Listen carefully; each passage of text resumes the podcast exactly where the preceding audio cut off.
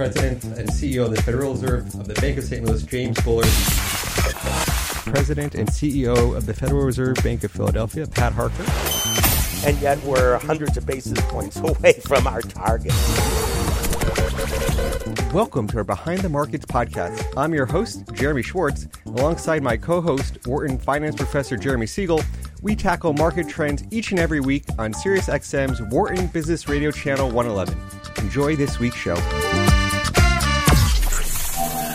Your host, Jeremy Schwartz, and we're going to focus on the developments in India Joining me in the discussion, Gaurav Sinha. He's an asset allocation strategist at WisdomTree, focusing on India. And our guest for this half hour is going to be Arvind Gupta. He currently heads the Digital India Foundation, which works on digital inclusion, internet, and government cities. Uh, he also leads the BJP's information technology team. Uh, BJP is India's ruling party as well as the world's biggest party. Arvind, thank you for joining us on the program today.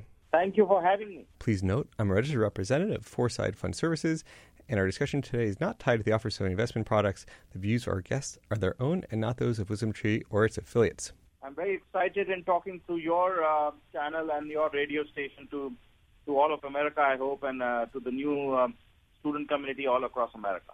So, Arvind, maybe you could talk to us a little bit. I mean, you are the digital foundation in India here. It is, you know, we, Gaurav and I think it's one of the most exciting stories uh, how India is really leapfrogging technology ar- around the world, and you're, you're doing some of the really leading edge stuff. So, we're, we're definitely excited to have you join us.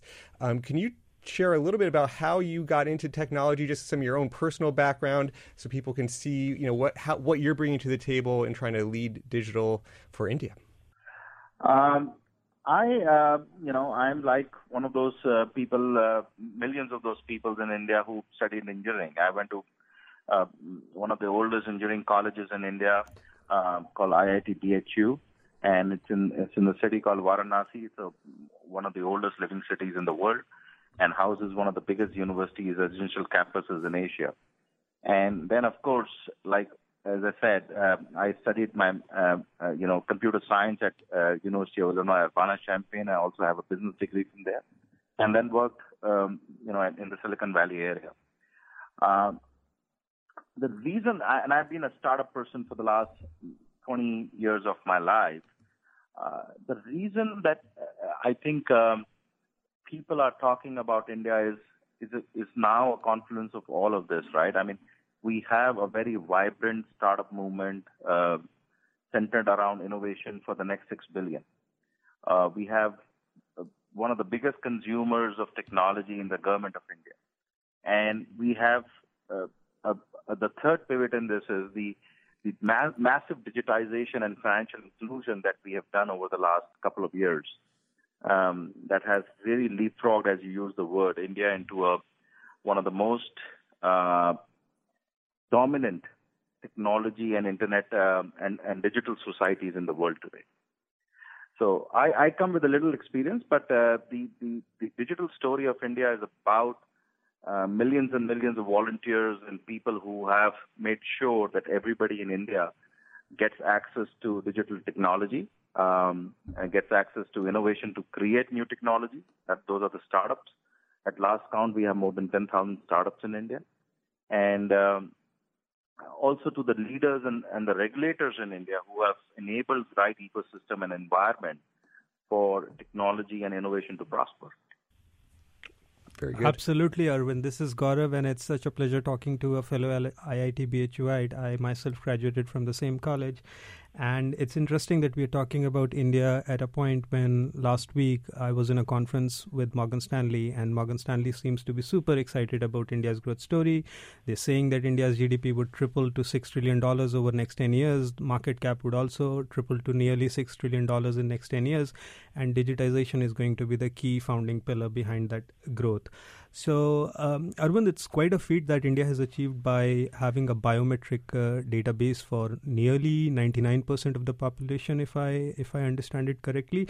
Could you walk us through what were the challenges and how is it going to help uh, uh, boost India's GDP? So, Gaurav, uh, thanks for having me again, and um, good talking to you. Um, I, I, you know, let's go back. When did India's uh, this whole digitization process start. And uh, about 2009 and 10. 2010 is when we set up what is called the Unique Identity Authority of India. That point in time, India was about 1.2 billion people in population. 400 million people in India at that point in time had no form of identity. Zero. And That's two, the other 800 million people had multiple identities. So it was a very interesting dichotomy where you had absolutely two Indias existing one which did not have an identity and one which had identity. Some because of their own doings and some because of the way the systems worked that if their names were spelled incorrectly or if they if they migrated from state A to state B, they you know you generated multiple IDs. Uh, the unique identity project was is unique because number one, it creates a unique identity based on your biometrics, and it makes sure that there are no fakes and duplicates in the system. And of course, as you rightly said, today 1.18 billion people out of the total population of 1.3 billion people are on the UID system, the Aadhaar system as it's called. It's the world's biggest biometric identity program. Uh, but the need for that was to give an identity, which is very essential, is a base to every resident of India. It was not meant for citizenship proofs. It was not meant to to to do to uh, you know to to surveil on people or do anything else, but to do one sole purpose of to give an, a unique identity to any citizen. It's a 12-digit number, which uh, which is verified and authenticated with the third highest form of of authentic, authentication, which is who you are.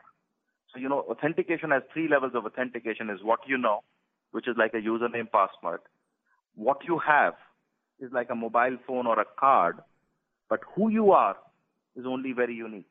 And the, the basic premise of the Aadhaar system was who you are. Okay, Arvind, so we were just talking about how uh, using this biometric authentication, you're going to be able to really connect people, get their true identities. Maybe you could talk to us a little bit about how you're seeing that being used. And we've heard stories, um, and, and maybe Gaurav's experienced it being you know, traveling back to India, but you could open your bank account with a fingerprint, you get your medical records with a fingerprint. Talk about how people are using this authentication and what it's really changing for, for you and the government. Well, now the, the first intent of the uh, the identity project was to plug leakages into the government system. There was a there was a, a, a and a, and a study after study that the government of India did, which said that if hundred dollars leaves the government coffers, maximum of fifteen dollars reach the last person it's intended to reach. So the and and a lot of reasons for that were number one, many duplicates, ghosts, fakes, multiples.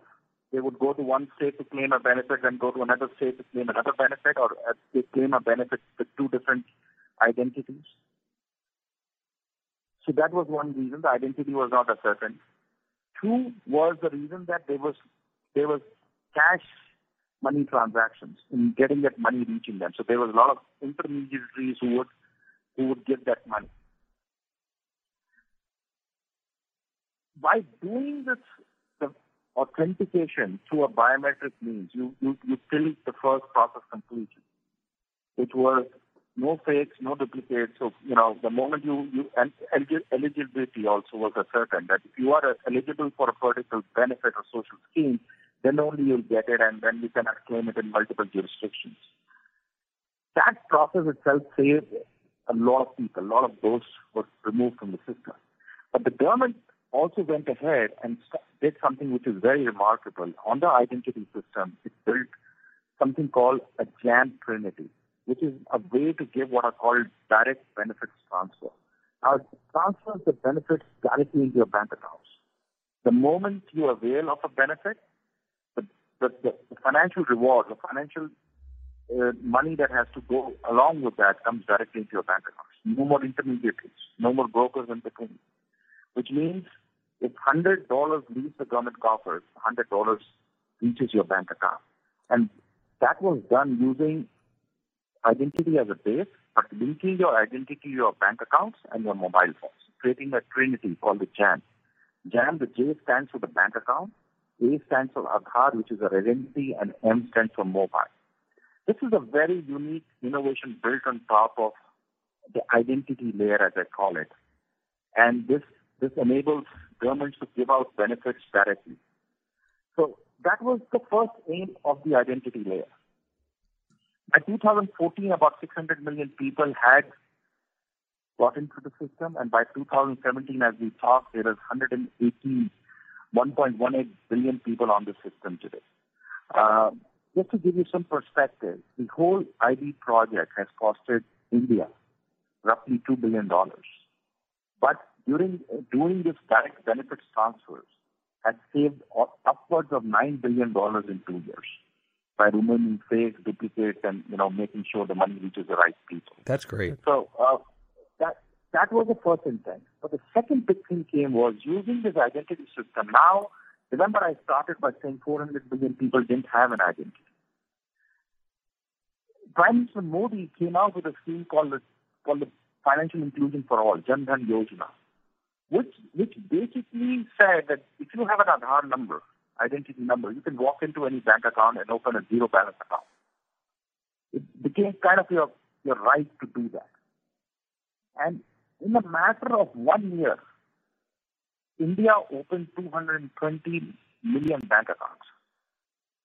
We went from 50% financial inclusion at the household level to 100% financial inclusion at the household level.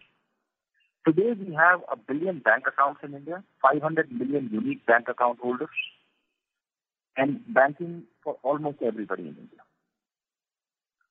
And why this is transformative, this could happen because there was a identity layer that was in operation and anybody could come and use that Aadhaar identity to ascertain who they are, give that identity, do their KYC, know your customer requirements, and actually open a bank account. Not only that, because not, not only did they have identity, the other thing it did is what India has created as, digital infrastructure is a complete identity is a presence-less layer, but we have a paperless layer where all your KYC required documents are stored in a in a in a in a.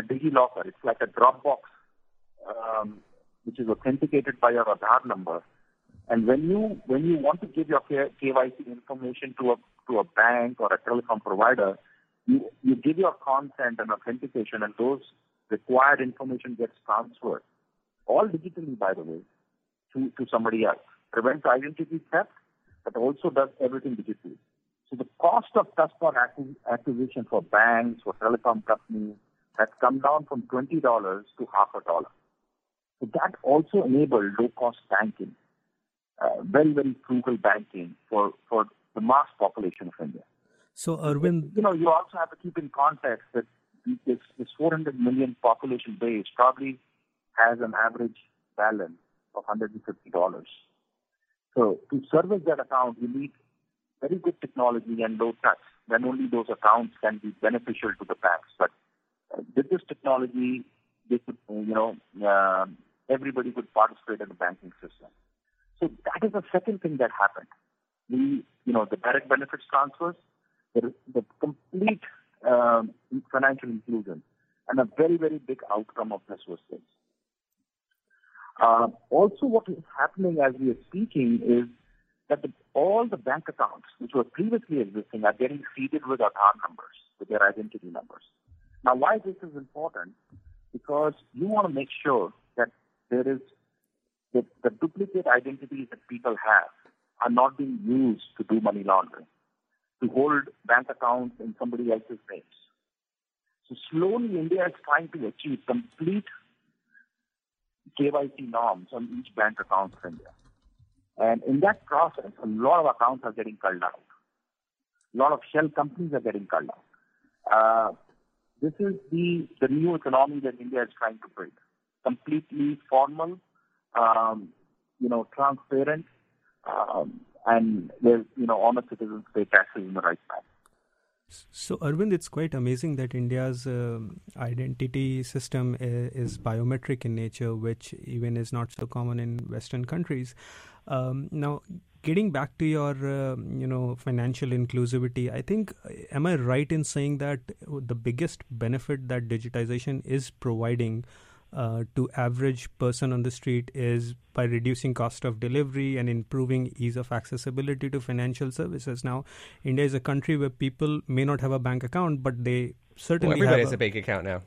that's true, uh, and thanks to this government, which has been really pushing hard for you know uh, uh, financial inclusivity for everyone. But my point is that uh, as you know, mobile phone revolution has happened in India. People in small villages, small towns, they do have a mobile phone which has an access to internet. They might not have a bank account, but by having a mobile phone and by having a biometric system through which they can uniquely identify through the phone, they can now open an account. They can now transfer money from one account to another account. So in a way, it's it's it's formalizing economy you know 85% of india's economy is untracked so i think the biggest reason what has kept india uh, you know uh, behind all of the other developed countries and including some em countries has been that it's a largely informal economy so with this push for digitization so, that Gaurav, what you what you just said makes a lot of sense and i thank you for adding that what we have done is the banking system uh, along with the identity system. Let me talk about, uh,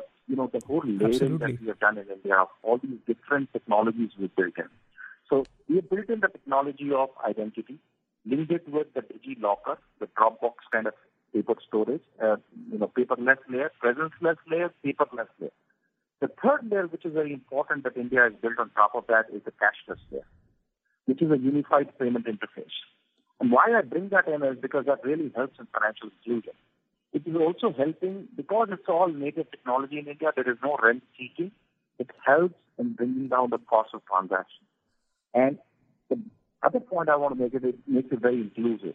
So, for example, today with Aadhaar Pay, enabled pay, it's completely cardless. You can work, you can do a Aadhaar payment in an assisted mode. You go, you you know, you don't even need a card. You give your 12-digit number, you authenticate yourself, let's say using your iris scan, and you can withdraw money from an ATM or a human ATM or a micro ATM.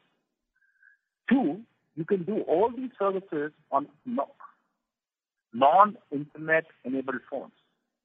Uh, we are one of the few interfaces where, you know, while you can, you know, use so assisted mode, banking mode, smartphone mode, but a non-smartphone mode also. All these services are included on a USSD connection. Again, so it's very, very ubiquitous and very inclusive in nature. That's why, uh, you know, the lowest com- common denominator, if somebody lives in a village without an internet connection, um, he or she has a mobile phone, can work, can do all banking transactions, uh, can go to a, one of these, uh, you know, uh, banking correspondents uh, or human ATMs and do a assisted transaction there, receive money there uh, can go to actually a bank branch and do whatever else they want to do. Or if they have access to a smartphone or internet connection um, uh, on a laptop, they can do all transactions. So the same banking services are ubiquitous and is available on all platforms across. The cost of doing transactions and, and this, uh, payments in India is perhaps the lowest. And that is a very important point because owning your own payment network helps there. And uh, so India has really built the, the three layers uh, of presenceless, paperless, and cashless, all natively, and they're all integrated with each other, tightly working together. Uh, and I just wanted to bring that in because I think that makes the whole chain very, very digital. Um, so, uh, and if I if I give you some experience post demonetization in India, the value of digital transactions has gone up 1300%. That wow. is the, the uptake today that we have. Um, you know, 13, uh, almost about 13 million transactions a day from 100,000 a day. So, uh, all all being done on a major digital network in India. Is there a way for me to Let invest in that kind? example, which is very very interesting, is you know, how services are being delivered on this using a presence, presenceless layer. Old age pensioners, people who used to get pension, state pension, need to certify, give, you know, which used to go miles and kilometers every six months to a year to certify that they were alive. That's called, you know, and then only they could avail their pension. And they had to repeat this twice in a year and go through the rigmarole of going to a government office to certify that they're approved, that they're alive. Today, more than 9 million people in India avail of a facility which they just, in the presence of scanner, just certify using their biometrics that they are alive. And they keep receiving their pensions directly into their bank account. So the implications are both for welfare, for social, for financial inclusion. This stack, the India stack as we call it, is being reimagined to be used in in in in, uh, in industries and cases that at the original stage of the design was probably not imagined. But today we are reimagining so many things yeah. um, that that we're doing using this digital infrastructure that we've built. Of course, the government is the biggest user. The financial services second biggest. Payments probably the next. Um, but I think society in general is, and citizenry in general is really availing of the benefits, and the real uh, social benefit is really coming out now. That's quite impressive, Arvind. And I'm only wondering, is there a way for me to invest in digitization in India? Because from thousand, run, I think you said thousand transaction per month to 13 million transaction per month. That's absolutely uh, stunning. Now, one of the biggest uh, recent developments in India that has also uh, created a lot of interest in US is the tax overhaul that uh, current government did.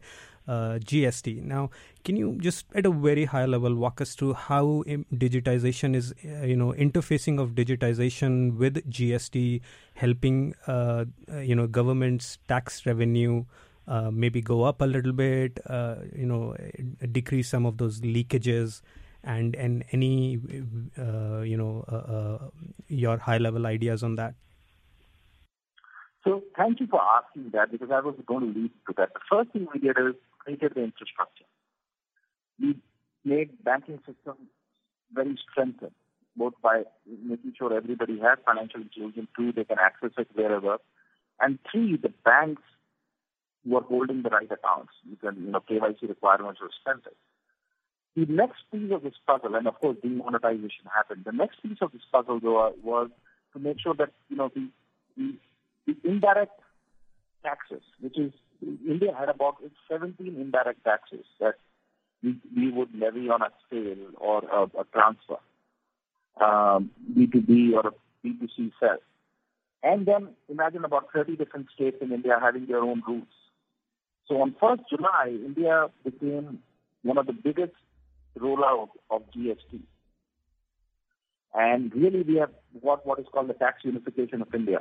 It's one nation, one tax. So now there is nowhere in Delhi, Mumbai, or in Bangalore, if you go, you will, for the same product, you pay the same taxes. We currently have five different slabs, starting from 0% to 5% to 12, 18, and 28 on different product categories, which may even be reduced in the future. But as of right now, from 17 taxes, 30 different states, some states treating a product as uh, in, in one category of tax and some states uh, treating in some other category of tax, we've unified into a nation which has one nation, one tax. What this also does is and this is the biggest. The GST system of India is the biggest cloud implementation of taxation anywhere.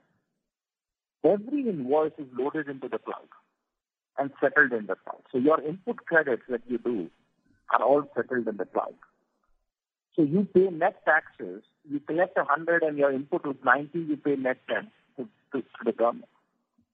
Uh, I'm, I'm making it very simple, but the, the biggest thing that it does is it digitizes the supply chain no longer you can have one or two people skipping invoices because everybody will get the tax credit only if all the invoices match. So if, if few people are breaking the chain, they will get caught. And so this is transformative because not only it simplifies the tax code in India, indirect tax code, but also digitizes the complete supply, supply chain.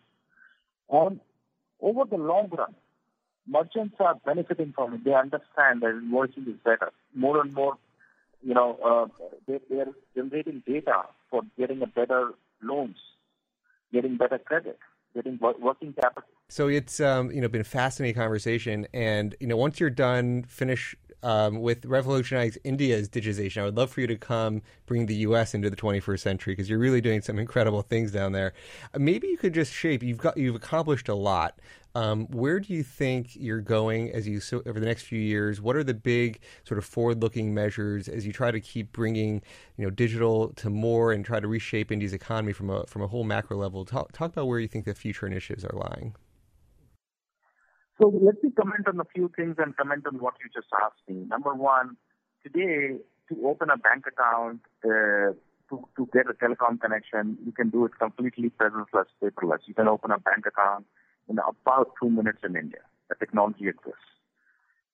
Two, uh, I think, you know, uh, the, the, digital availability um, is something that we are working upon. We have about 450 million people on, on the internet now. We want this number to become a billion.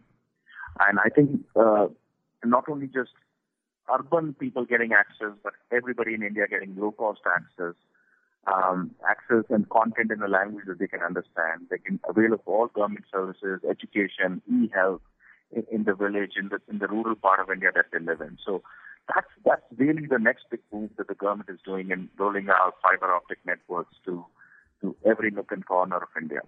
The Prime Minister is, is a firm belief that the civilization, the next set of townships and you know where, where the, the where the next set of people will live uh, is not going to be next to highways or, or rivers, but going to be next to where an optical network comes in. So um, that's where we are building those, uh, you know, smart villages, um, and that's a big movement on that. Uh, India, as you started off, aspires to have a 8% growth rate and become a third biggest economy, you know, and, and really go to a six trillion economy in, in our lifetime. Uh, for that, I think infrastructure is being built at a pace that we have never seen before, which is energy infrastructure, uh, city infrastructure, transport infrastructure, uh, social infrastructure, education, health. And now, along with that, the big pivot that has been added is the digital infrastructure. So um, I think the country uh, is really building upon its human capital, creating knowledge capital in India. Um, also, club that with the, the, the fact that we have a very robust IT um, global outsourcing industry. Uh, India wants to become an intellectual capital for frugal innovation, for societal innovation, for financial inclusion, and those solutions can be sold to the world. So those are some of the things that India is trying to do. Um, well, FDI is at an all-time high in India. The, mm, you know, foreign investors and investors globally are looking at very positively in India, and uh, and I just want to take that message home that um, with with not only the economic stability, India has perhaps the most stable political leadership uh, that it, it, has seen in the last 30 years. So if you ask me, the right ingredients, the, the people, the, leadership, the, uh, the consumption, all is in place to, to drive um, India towards the target of $6 trillion uh, economy in the near future. Well, Arvind, this has been a, a pleasure to chat with you. I, I, commend all the work that you're doing. I think it's so important, and you're doing a really uh, it's a fascinating uh, experiment in bringing uh, India into the digital age, and you're really doing a great job. Thank you for joining us on our program today.